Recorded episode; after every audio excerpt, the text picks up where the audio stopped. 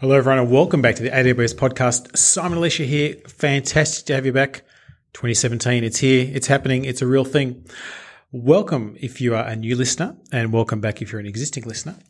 A special episode today, but I'll get to the details of that in a moment. But I wanted to first welcome anyone who's new and give you a bit of an overview of what we do here at the AWS Podcast. So really what we try and do is mix it up. We have update shows, we have black belt tips, we have architectural discussions, interviews, conversations, deep dives. It's a varied and mixed bunch of things that we like to do. And really it's driven by you. It's driven by feedback from listeners. So if you ever want to give us feedback, awspodcast@amazon.com is the best way to do it. And of course, if you'd like to give us a rating or a review on iTunes or any other such podcatcher, that is always much appreciated. Now, one of the things that many people have asked me using that channel of feedback is, can I get an audio version of the re:Invent presentations from 2016? Obviously, there were many, many presentations and they're all up there on YouTube, but for some people like to listen to them audio style. As we are a podcasting family, that's not surprising. So I've got some great news for you. My good friend John Rottenstein did some great work in encoding everything into audio. And a link will be in the show notes with all of the re:Invent videos available in podcast form, with RSS feed also on iTunes as well. So you can listen to your heart's content. In fact, I would say there's no reason for you to ever be bored again because there's lots and lots to listen to there. So thank you, John, for doing that. And I hope you all enjoy listening to the episodes you choose to listen to. Now, today we have a special episode. It's quite a long one, actually, but a really good one around serverless and some of the nuances, things to consider, things to think about in the serverless world. This one's hosted by Brian Liston, who is a developer advocate for AWS Serverless. And he's got three guests. So you get a big amount of discourse here. You get Matt Weagle, who is a founding team member at recently formed Stealth Startup. We have Ant Stanley, who's a former co-founder of A Cloud Guru and Serverless Conf, and currently is the Serverless London meetup organizer. And he's also apparently a burrito aficionado. And finally, there is Ben Kehoe, who's a cloud robotics research scientist. And let's face it, that is all kinds of cool. So I'm going to hand over to Brian and the gang to take you through this episode, and I'll catch you on the tail end.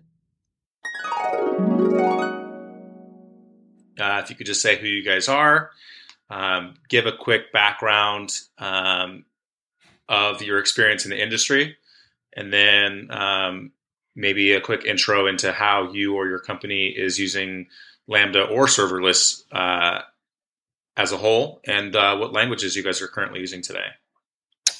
Thanks. So my name is Matt Weagle. I've been in the industry 15, 20 years now. For a majority of that, I was at Adobe, started as a contributor, and then eventually moved into operations and SRE roles. And most recently was at NodeSource, helping them move to the cloud. And as part of that, we were doing a lot of serverless and Lambda deploys, primarily in Node for things like Slack bots and low frequency customer management APIs, things like that. And I'm also on the side working on Sparta, which is a Go framework for AWS Lambda, and am the organizer of the Seattle Serverless Meetup group. Great, thank you. So I was a enterprise software engineer a long time ago, and then I got my PhD at UC Berkeley in a few different things, but towards the end I was working in cloud robotics, and then I joined iRobot, where I'm a cloud robotics research scientist, and our production cloud supporting our connected robots is 100% serverless. We write all our lambdas in Python, except where we're using robot-side code that we're running in the cloud, which is generally C++, and we use some Go as well. Yeah, and Stanley, my tech background's quite checkered. I'm a bit of a journeyman. I think I've done almost every role in tech, barring network engineer. So I've been a developer, I've been a DBA, I've been a sysadmin. But the last prior to the last 2 years, I've did 8 years as a solution architect in various organizations, from companies like Level 3 Communications to SunGuard Availability Services. But the last 2 years or so, co-founded a business called A Cloud Guru, who were, or still are, a completely serverless startup. There's not a single server within A Cloud Guru. And within that, we decided to run the first serverless conf in New York. So I organized the first serverless conf in New York. I'm no longer with A Cloud Guru, and A Cloud Guru is still running serverless conf and still completely serverless business, and that business is going well.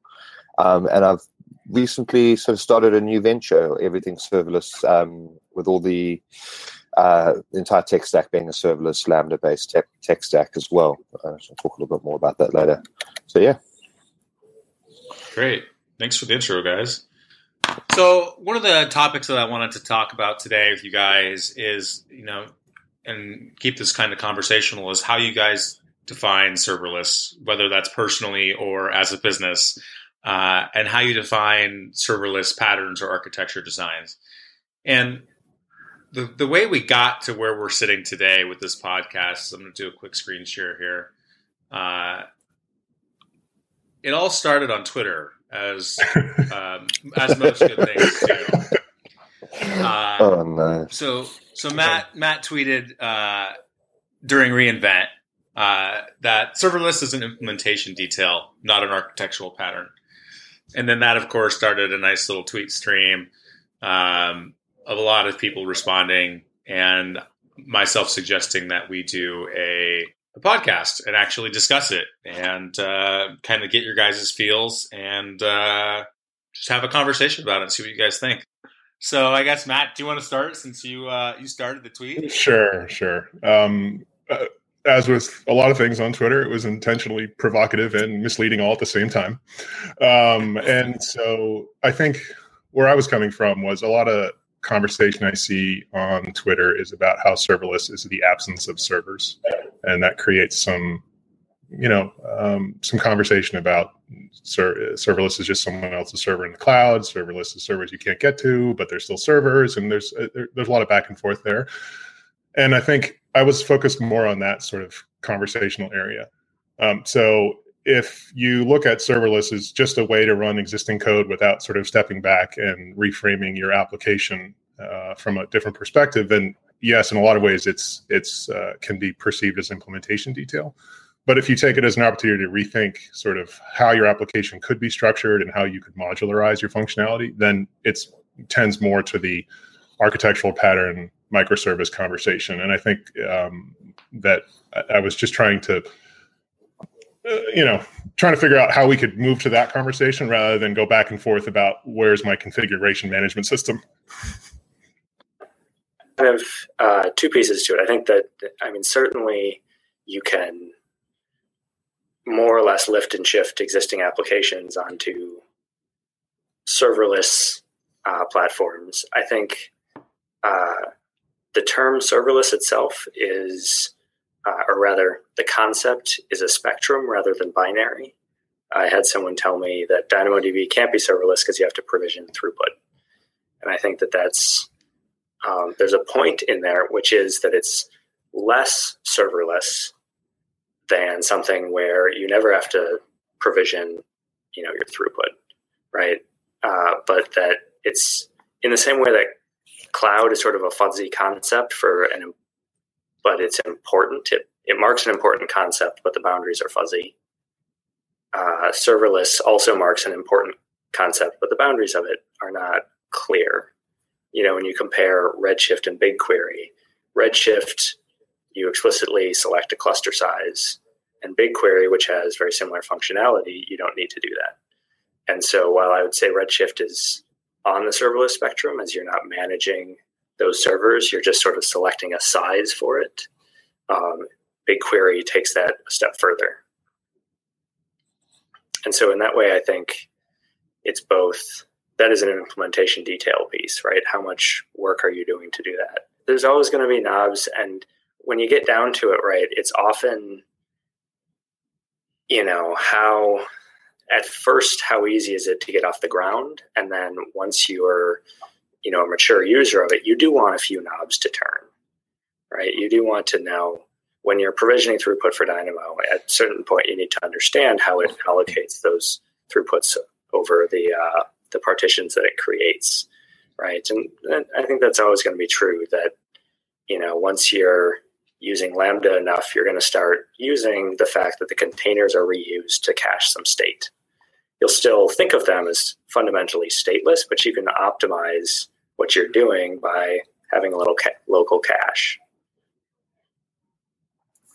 Yeah, I think my thoughts on the whole serverless thing, the name is extremely ambiguous, but like as Ben was saying, I think that definitely helps to a certain extent, because it drives the conversation and helps people to kind of explore what you can and can't do with it. But definitely, if you want it to be an absolute basic definition, I think Joe Emerson probably says it, for me, potentially best. It's a lack of sysadmins, you know, it's sysadminless. You know, you're not doing those mundane day-to-day boring tasks. And then it comes down to, you know, as Ben was saying now, the spectrum on, you know, what tasks and what level of granularity you have on that, you know. So you think on day one, it's, okay, you don't have to patch your server. You don't have to worry about basic configuration management on your underlying infrastructure. You know, that's maybe step one serverless, you know, and then you have that spectrum from there all the way to something like maybe like a BigQuery, which has literally no configuration options virtually, you know, and then Lambda has a few configuration options and so on and so forth. And there's, and that can also play as to what the whole value proposition with serverless is. It comes down to focusing on the stuff that differentiates your business and not the stuff that doesn't, the stuff that provides value to your users versus the stuff that you just have to do as part of running infrastructure. You know, if you take away yeah. Yeah, exactly. So I think that's what we do when we look at it. Yeah. Yeah. There is a lot of yak shaving with serverless though as well. It's true. It's not fully there yet. No. I think the yak shaving has moved right now from being around your infrastructure into your tooling, right? That we don't have the ecosystem of tools yet that give us all the pieces that we have if we're running even in newer technology like containers. I do think that there's sort of two important aspects to the way that things are serverless. One is software as a service, and the other is functions as a service, which is often conflated with being serverless itself. Like, to me, functions as a service exists because there isn't software as a service that does your business logic yet, right? Yeah. It's the one, it should be the thing that you do separate from what anybody else provides. And everything else should be software as a service. Mm-hmm. Yeah, there should be. I agree with that. I think that's where the real value proposition is it enables you to focus more of your resources on those aspects that differentiate your business from others. And then you can rely more on software as a service to complement the operational aspects. Just because you go serverless, you're still responsible for availability, and that requires, understanding what are the caching semantics that I can rely on in a Lambda container, for instance. So you may not be responsible for low-level system provisioning and things like that, but you're still responsible for the services you do use, what kind of options and knobs are available to support your business.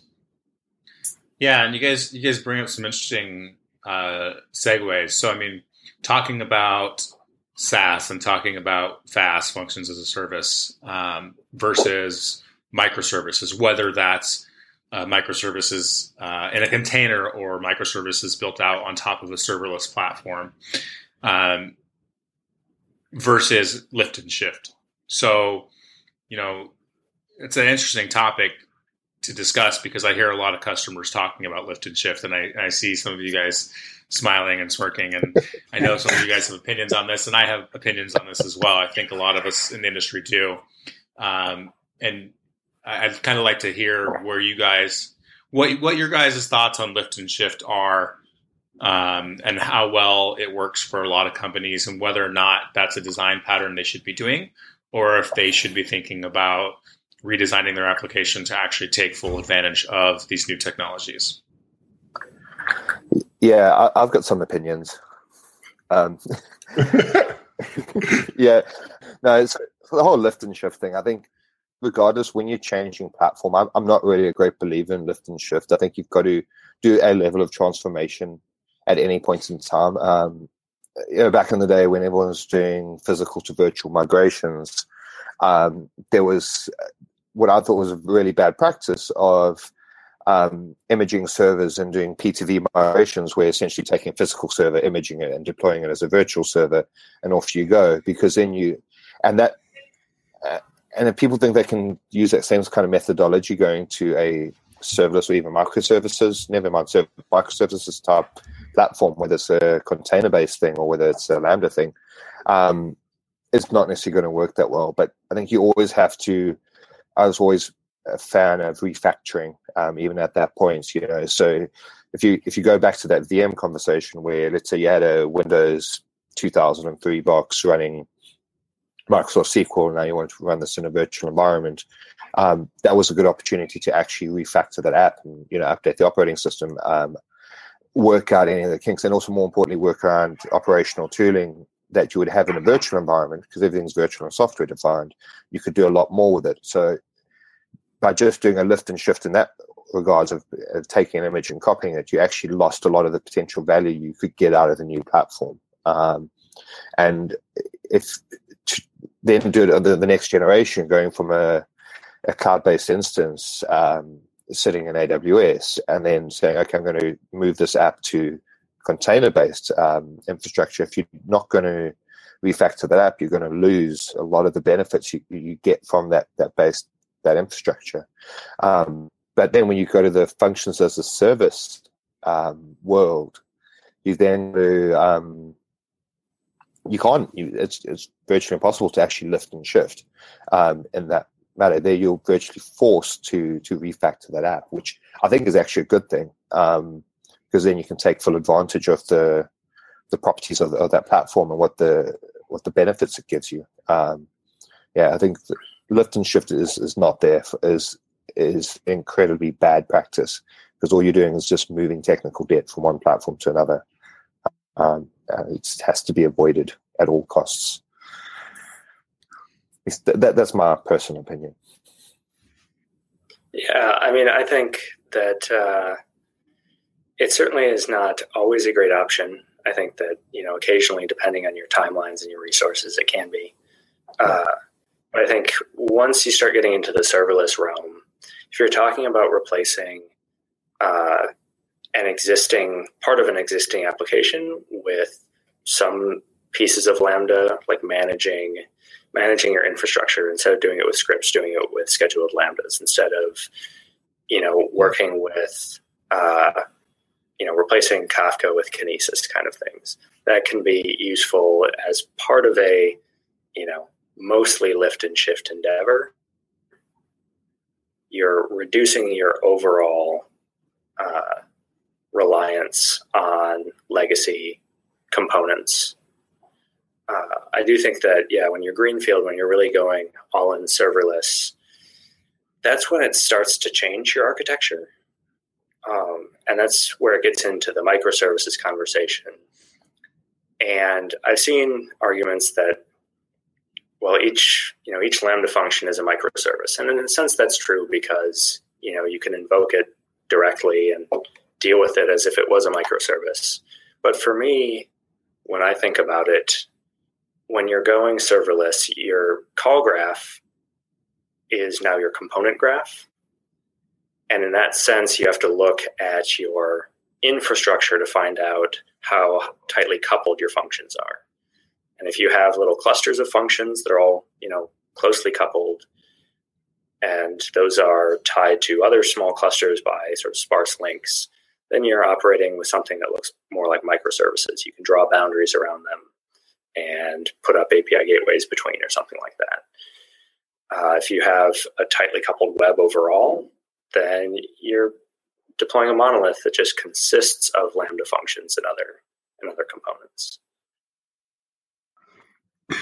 I agree with that, and I think that circles back to what I was trying to get at with your initial tweet was that it is certainly possible, although difficult, to deploy a highly interconnected call graph of functions in serverless. But I think that you're losing out on some of the major benefits, which is the ability to partition your domains into smaller graphs that have sparse links between them. And then you start to move the conversation into, well, how do we decompose this into microservices? But that also requires a certain level of institutional and cultural support in order to get there, because that sort of pushes, some of the things you might have been able to not quite conceal, but maybe not formalize within, say, an application that had a single entry point and had an internal router where you could share some state across. Now you need to put that on the outside and figure out how are we going to externalize that in a Lambda. So you're sort of shifting some of the complexity to the outside, and that may be okay. But it's certainly, the opportunity that serverless presents to do that comes with its own set of trade-offs. Yeah, it's absolutely one of the conversations that I end up having a lot with customers when they come up to me at a conference or online and they ask about doing a lift and shift of an application. And while it's absolutely feasible, as Ben talks about, and we have customers that do it, and I'm sure some of you have done it with certain pieces of your infrastructure or your applications. One of the questions I always like to pose is, do you need to lift and shift? Is it possible to rethink the way, since you're going through this thought process already of lifting and shifting into a serverless mindset, does it make sense to actually take the time and think about how we can break this application out into, these separate components, these separate call graphs, and make sure that they are taking the fullest advantage of serverless components, right? That's a really interesting one for me. I run the London serverless user group, which I need to kind of reboot in the new year. But I have quite a good view of what a lot of London-based companies are doing with serverless. And the UK adoption is predominantly enterprises, not startups. And their instances, I like the one company called Thomas Cook, who are a very large travel company. They make about £4 billion a year. They're using Lambda quite extensively to power search within their platform, and that's an example where they kind of decomposed their traditional application and they took one function within that, and they built a holiday search service purely powered by Lambda, leaving the rest of the app untouched, and essentially extracted that app, decomposed that particular service. And I think that's a good way to adopt it is you don't necessarily say, okay, we're going to scrap everything and start again, do it service by service, decompose it, understand the trade-offs you're making, and actually get more comfortable with it. And you can get value out of that really, really quickly. You can deploy highly scalable independent services really quickly. The other interesting thing is where I've seen companies do that is that they tend to do it with the most critical piece of critical service within their entire app. And they've normally done that not out of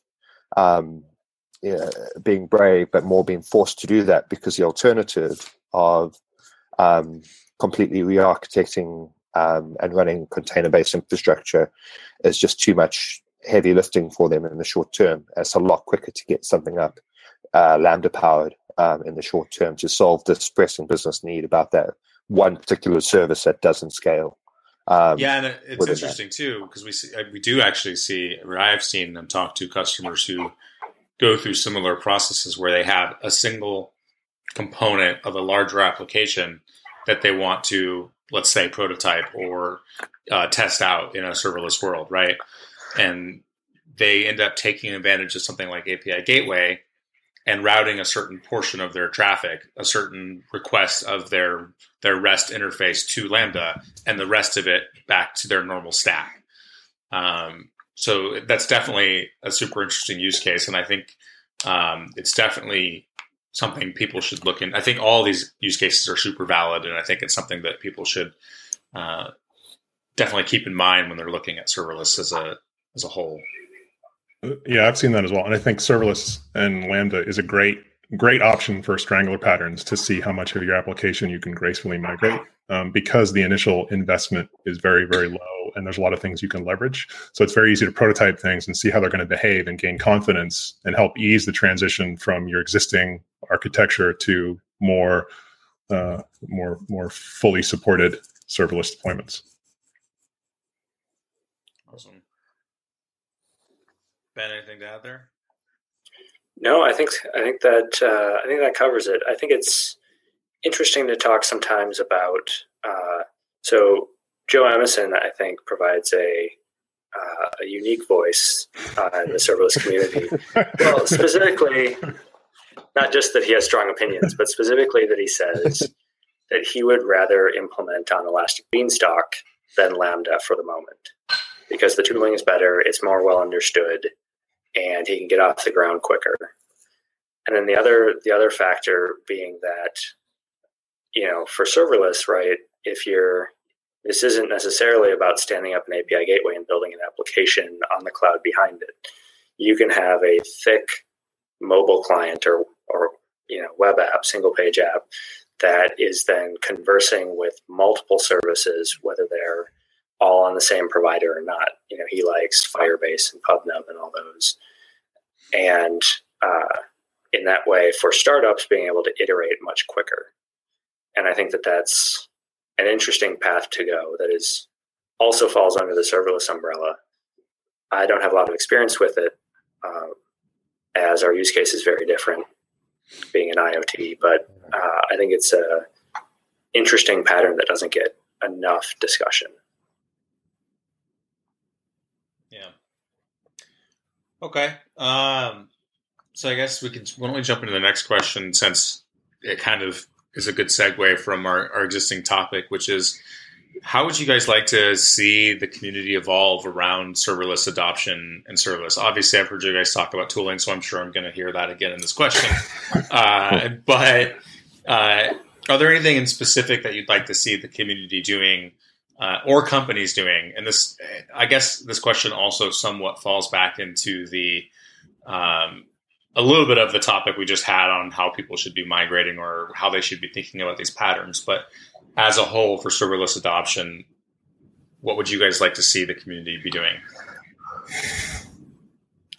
The number one thing that I see lacking is in security, that there are existing static code analysis tools that when you talk to those vendors, they say, oh, yeah, we can analyze all your code and trace down all the things. And it says, well, all my code is split up into little tiny functions that mostly just make SDK calls. And those vendors then say, oh, yeah, we can't really help you. And you go to the existing, you know, sort of cloud security vendors, and they say, yeah, we can analyze all your security groups and, you know, your NACLs and all this stuff. And it's like, well, I don't have any of those either. So, well, I can't help you. So you need something that's going to look at that full application, right? That trace those SDK calls inside the code into, you know, CloudFormation or Terraform to find out where they're actually going, and then make sure that the policies that are assigned to that match, you know, the usage and aren't overly broad, right? And there's nobody that's... Yeah. Are you kind of... I'm just trying to extrapolate your thought out a little bit. Are you thinking of something that's would be akin to a integration test of multiple... Just go with me for a second. An integration test of multiple serverless functions. So let's take an entire REST application where each API call is a separate serverless function. And an integration test is a test of the entire system. But the output of that is all of the functions that were used and all of the calls those functions made as part of that single integration. So, well, that sounds like X-Ray.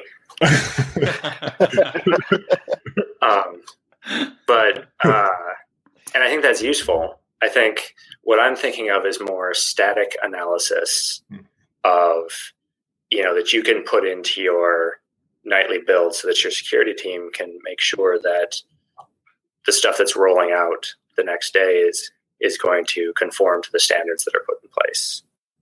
Right? That all of a sudden it's, you know, that this Lambda function is now making an extra SDK call inside. And that's why this permission was changed. But that permission that was updated is now overly broad. So they can go and say, sorry, I'm going to reject this and tell you, you know, so kind of trim off some of those things. So kind of expanding on the way Chalice automatically generates your IAM roles for you. Have you guys played with Chalice?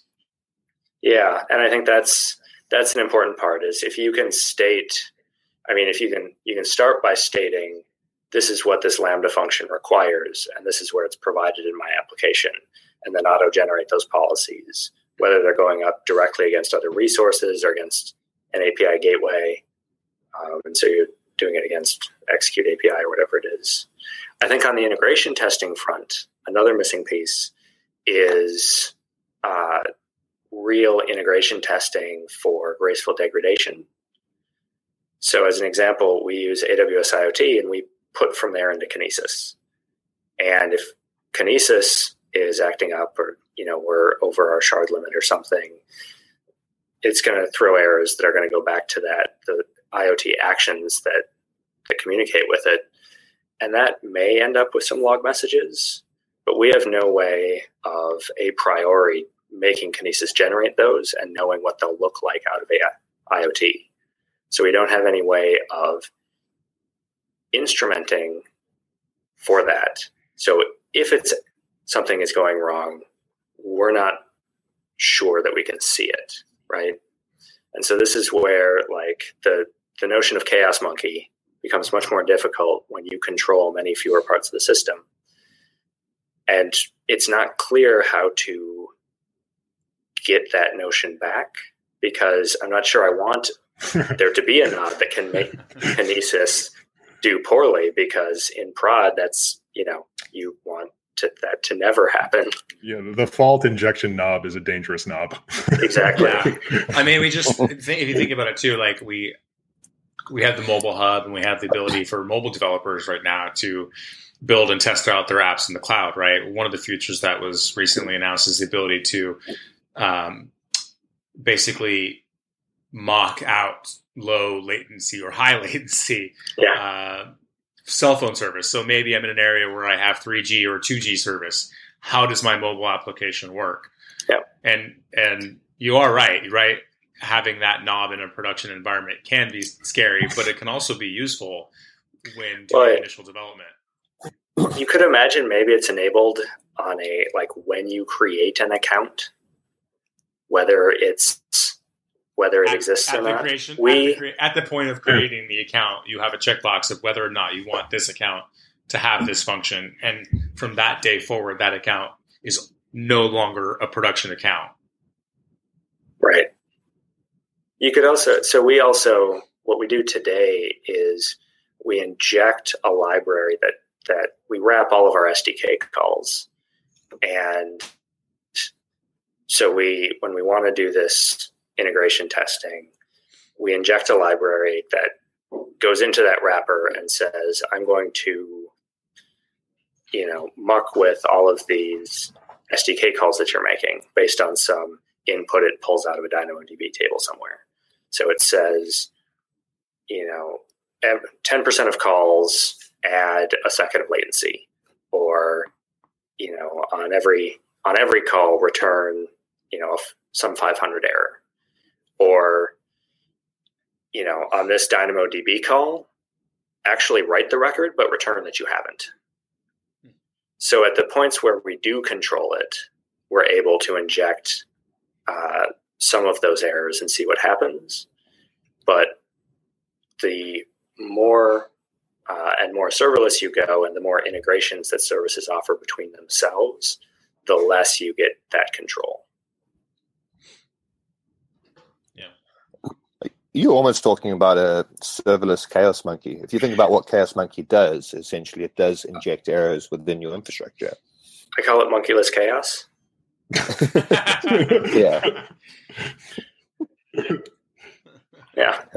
Yeah. No monkeys were harmed in the making of this chaos.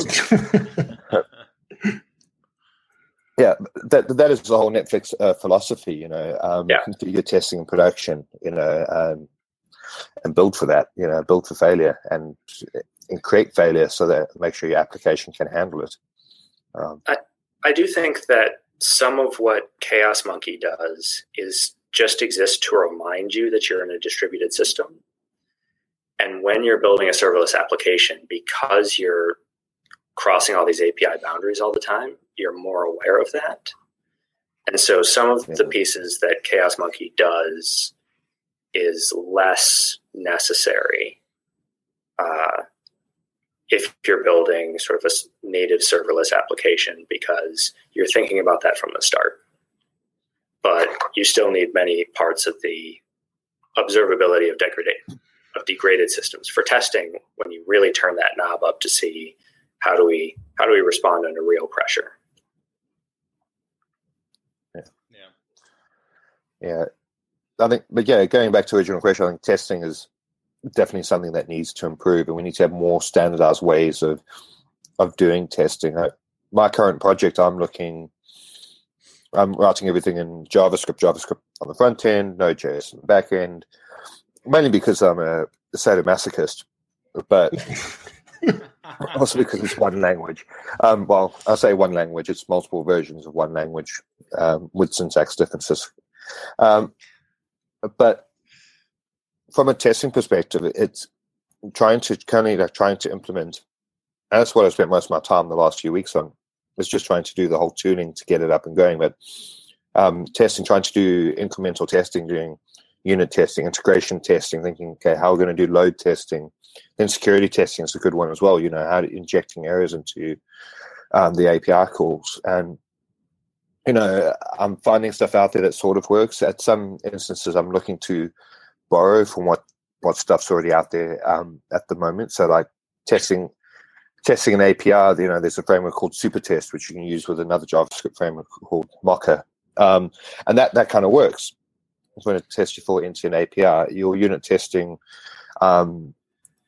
taking advice from TJs behind the Apex framework. It's always like, write libraries and test those libraries and then import the libraries into your function, because it cuts down what you need to test within the function and doing things like that.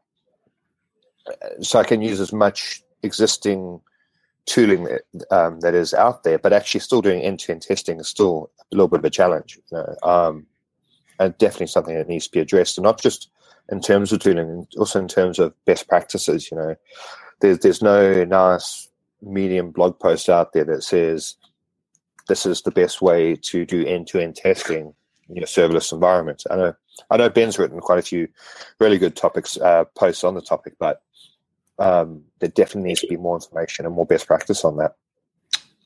Yeah, I would echo both of those. I think I look at serverless as one really good way that resonates with lean, and it helps you get to market sooner. But, you know, part of the lean model is pipeline and Jez Humble continuous delivery. And that overall life cycle of developers have their own serverless cluster, and then it goes to master, and then we have unit tests and integration tests and load tests and canary tests. And, you know, what is the model where a set of developers are working together on a logical unit?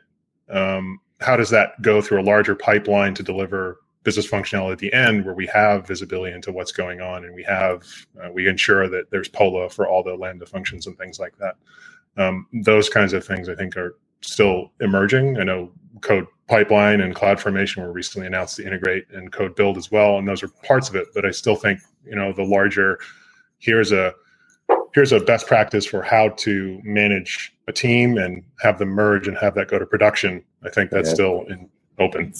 So what I'm hearing both of you say is you want Ben to write more blog articles.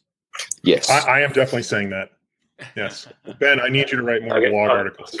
I'll get right on it. Yeah. It's new Ben, full-time job. Yeah. Actually, on that, you're talking about the whole operational processes of it. You know, the debates on mono repos versus kind of splitting up your multiple repos within your organization, you know. From a microservices level, you know, do you put everything into one repository? Do you split up repositories so each team has a repo or to work on? It's a weird internal debate I keep having with myself, because I'm, you know, trying to get an MVP out, and it's kind of just me right now. But hopefully, hopefully things will scale, but I find myself working across multiple repos because I'm saying, well, long-term service X will be maintained by a team, and you know, they need to have complete control over their repo for that service. So I don't want to put everything into one repo, though it's creating a lot of management chaos for me in the short term. Yeah. Yeah. You know, what are your guys' opinions on that?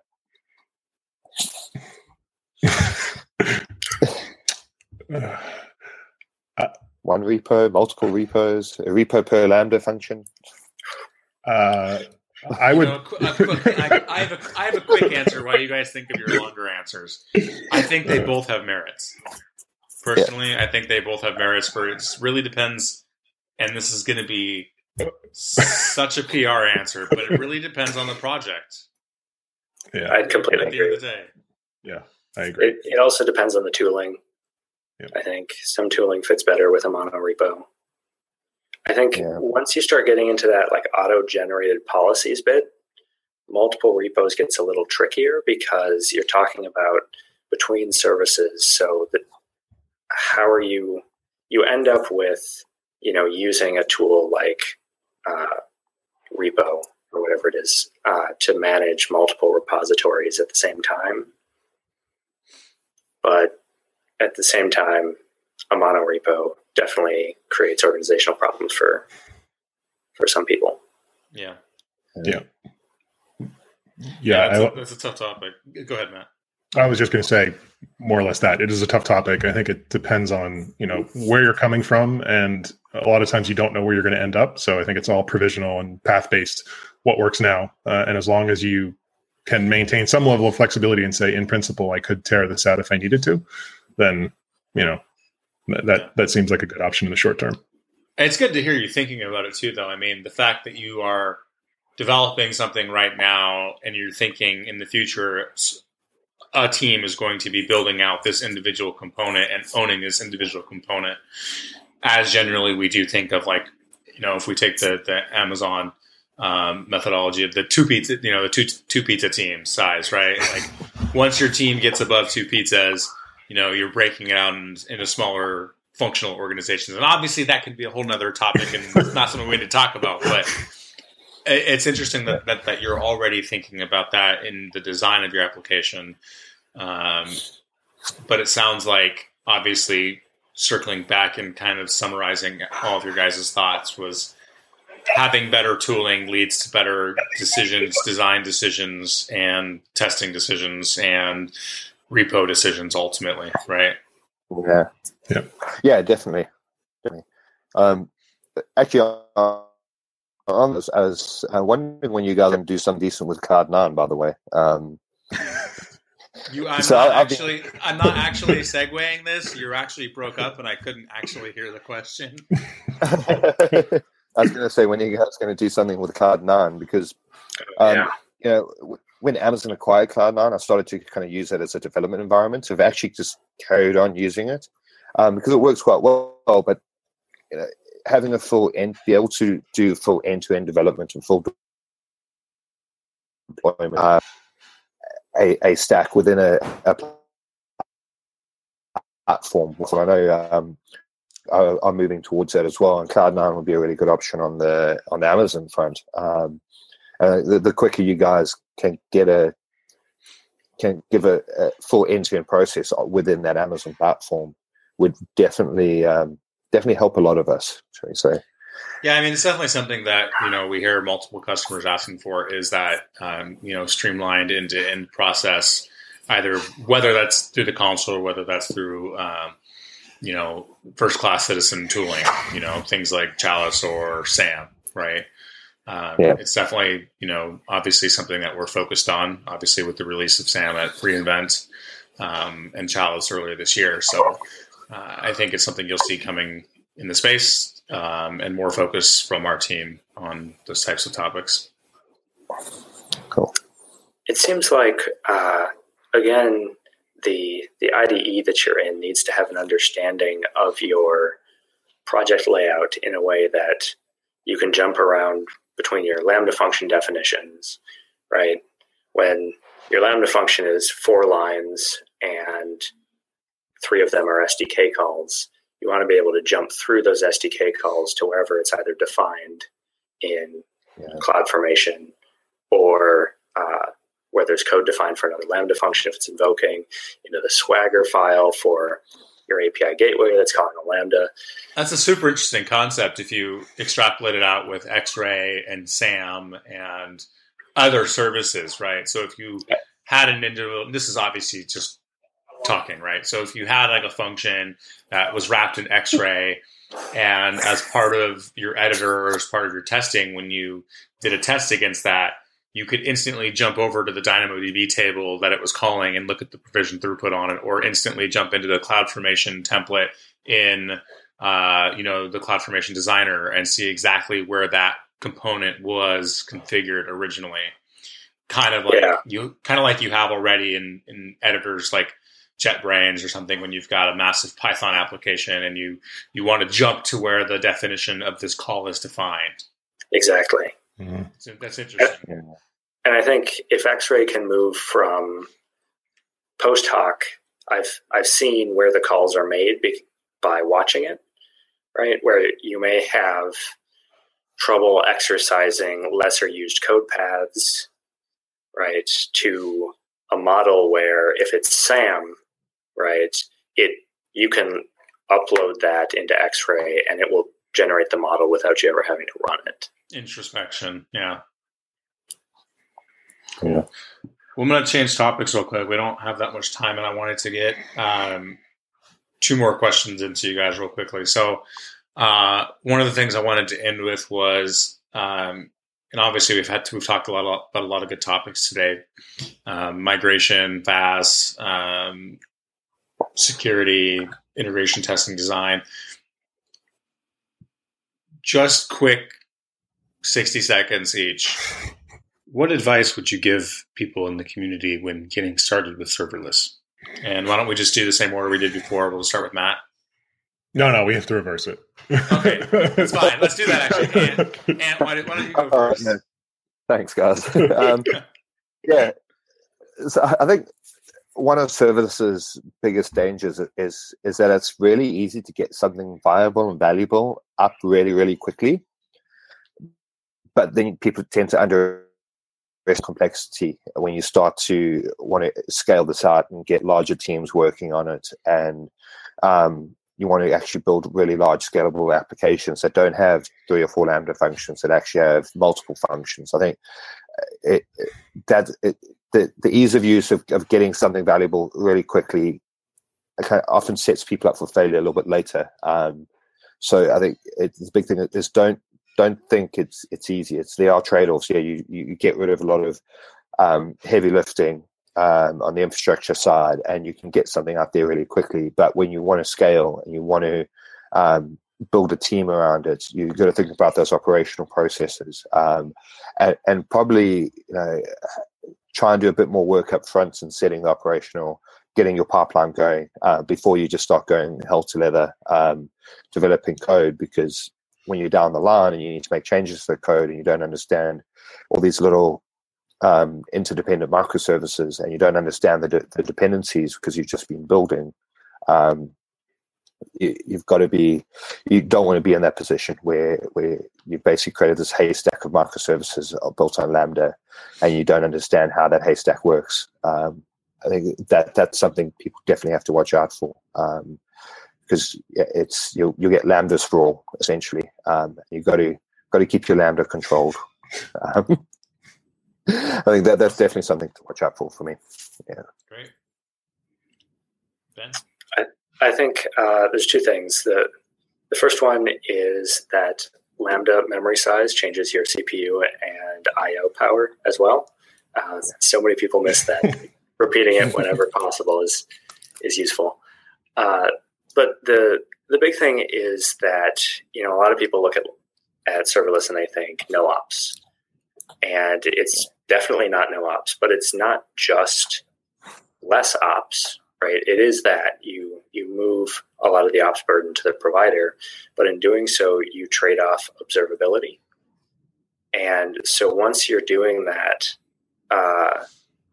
it changes the relationship between the provider and the consumer of those cloud services, because you now need to sort of have a trust but verify system where you need to know what their uptime is like so that you can expect, know what to expect and respond appropriately. And so it definitely changes the nature of operations for it in a way that I don't think people are expecting or talking about enough. Yeah, I'd agree with Ant and Ben. And I think that I think it's very easy to get things up and running, but the unit of deployment is not necessarily the unit of design. So when you're thinking about the area of responsibility for your service, it's extremely easy to sort of, create sprawl, which then creates these observability and operational issues elsewhere.